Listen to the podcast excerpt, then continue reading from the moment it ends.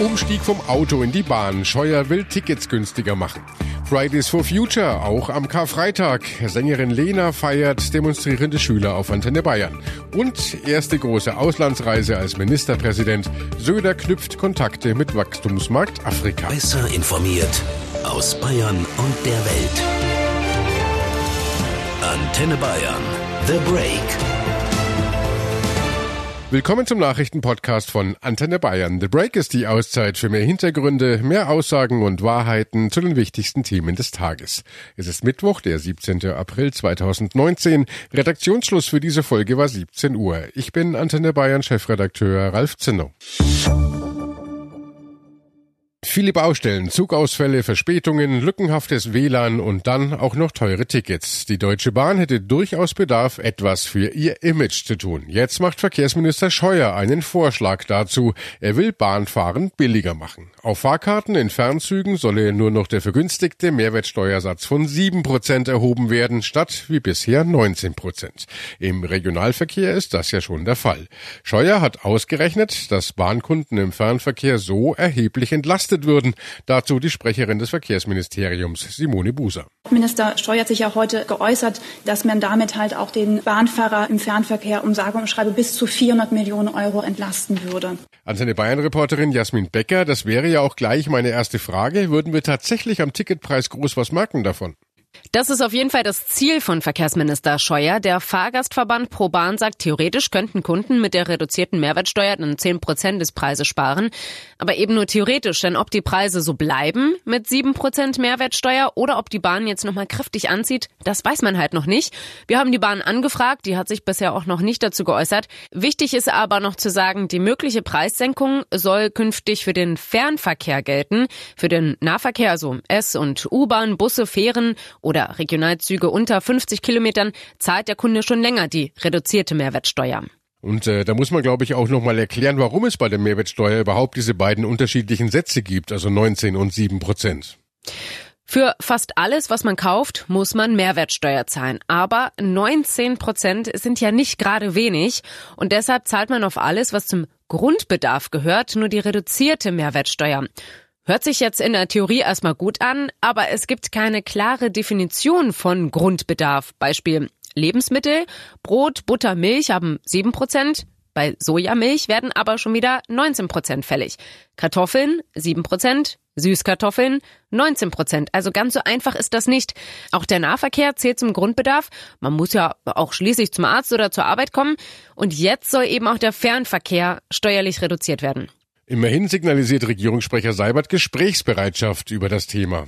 Nun hat der Bundesverkehrsminister aus seiner Zuständigkeit für den Verkehr und den Bahnverkehr heraus einen Vorschlag gemacht, wie er Bahnreisen im Fernverkehr attraktiver machen möchte, wie er den Umstieg auf die Bahn fördern möchte.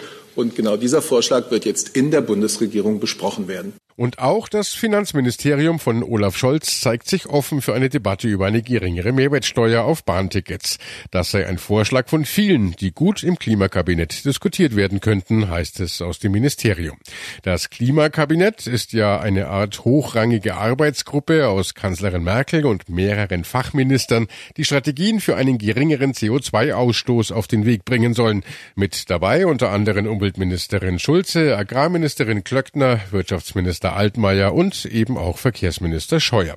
Jeder soll in seinem Ressort für eine Verringerung der Treibhausgase sorgen. Scheuer hätte da also zumindest schon etwas erreicht, wenn mehr Menschen vom Auto auf die Bahn umsteigen würden.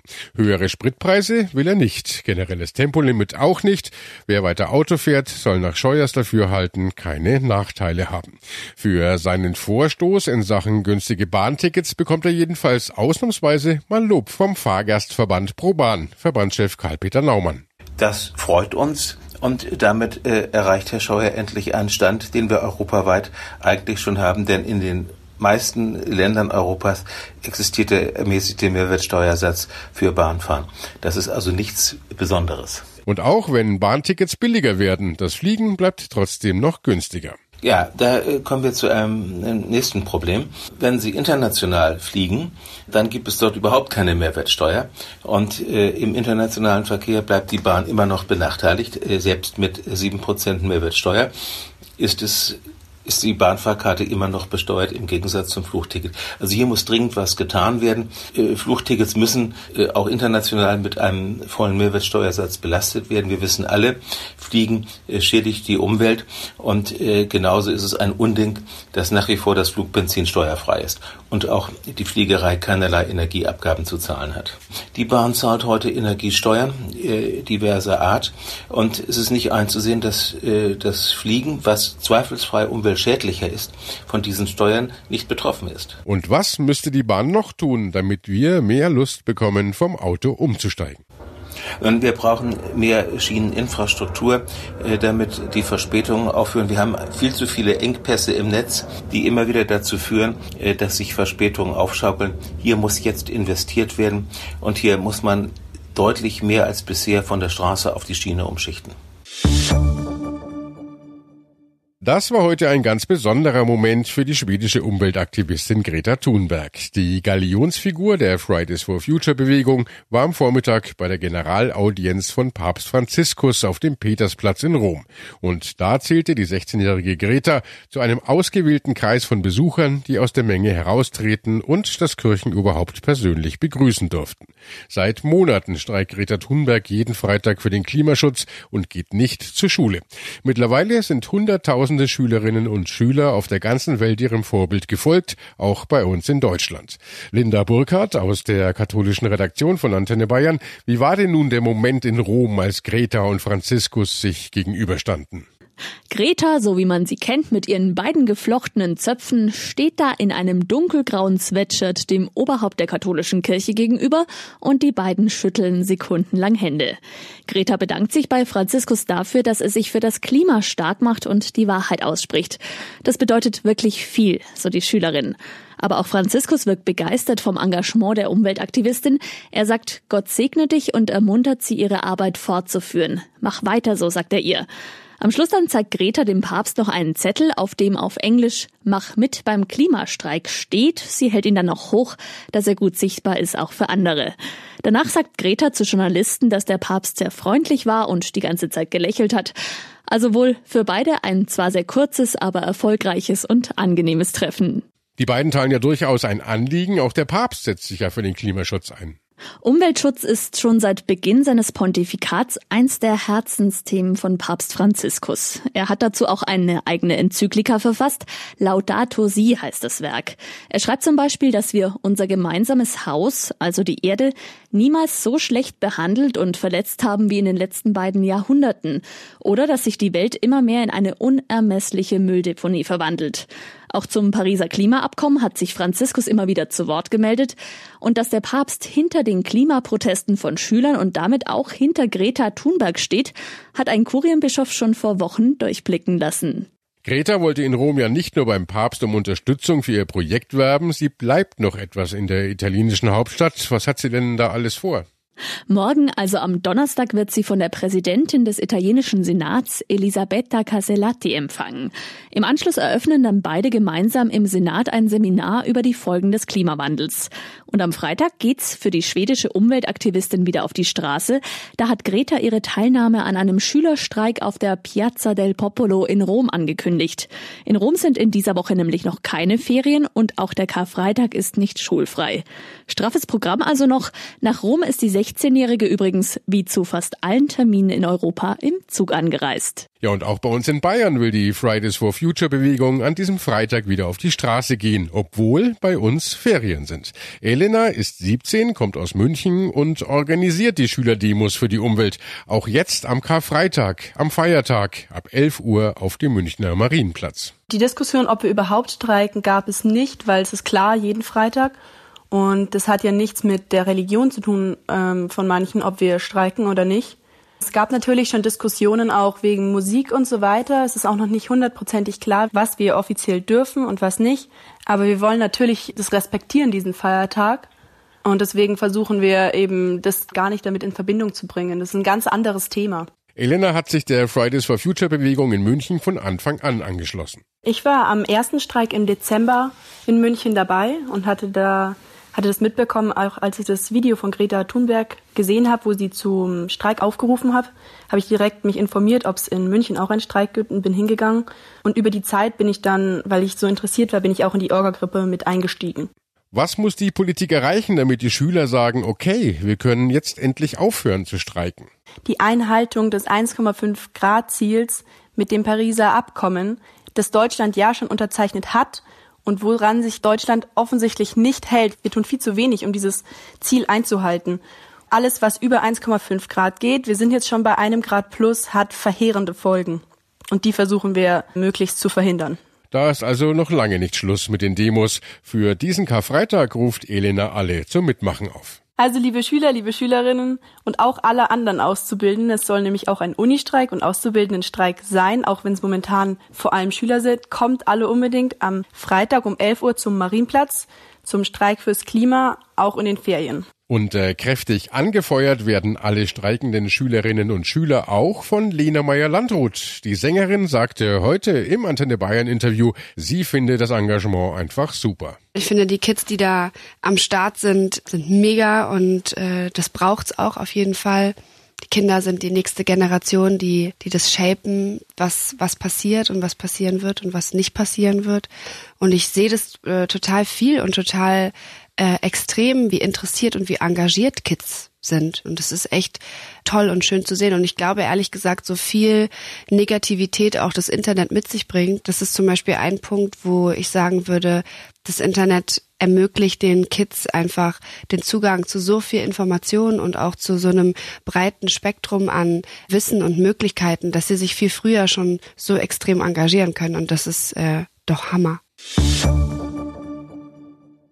Vier Tage war der bayerische Ministerpräsident Söder im afrikanischen Äthiopien unterwegs, seine erste große Auslandsreise im Amt. Und zum Abschluss hat sich Söder heute noch mit der äthiopischen Staatspräsidentin getroffen. Im Mittelpunkt des Gesprächs standen die wirtschaftliche Zusammenarbeit von Bayern und Ostafrika sowie die demokratischen Reformen in Äthiopien.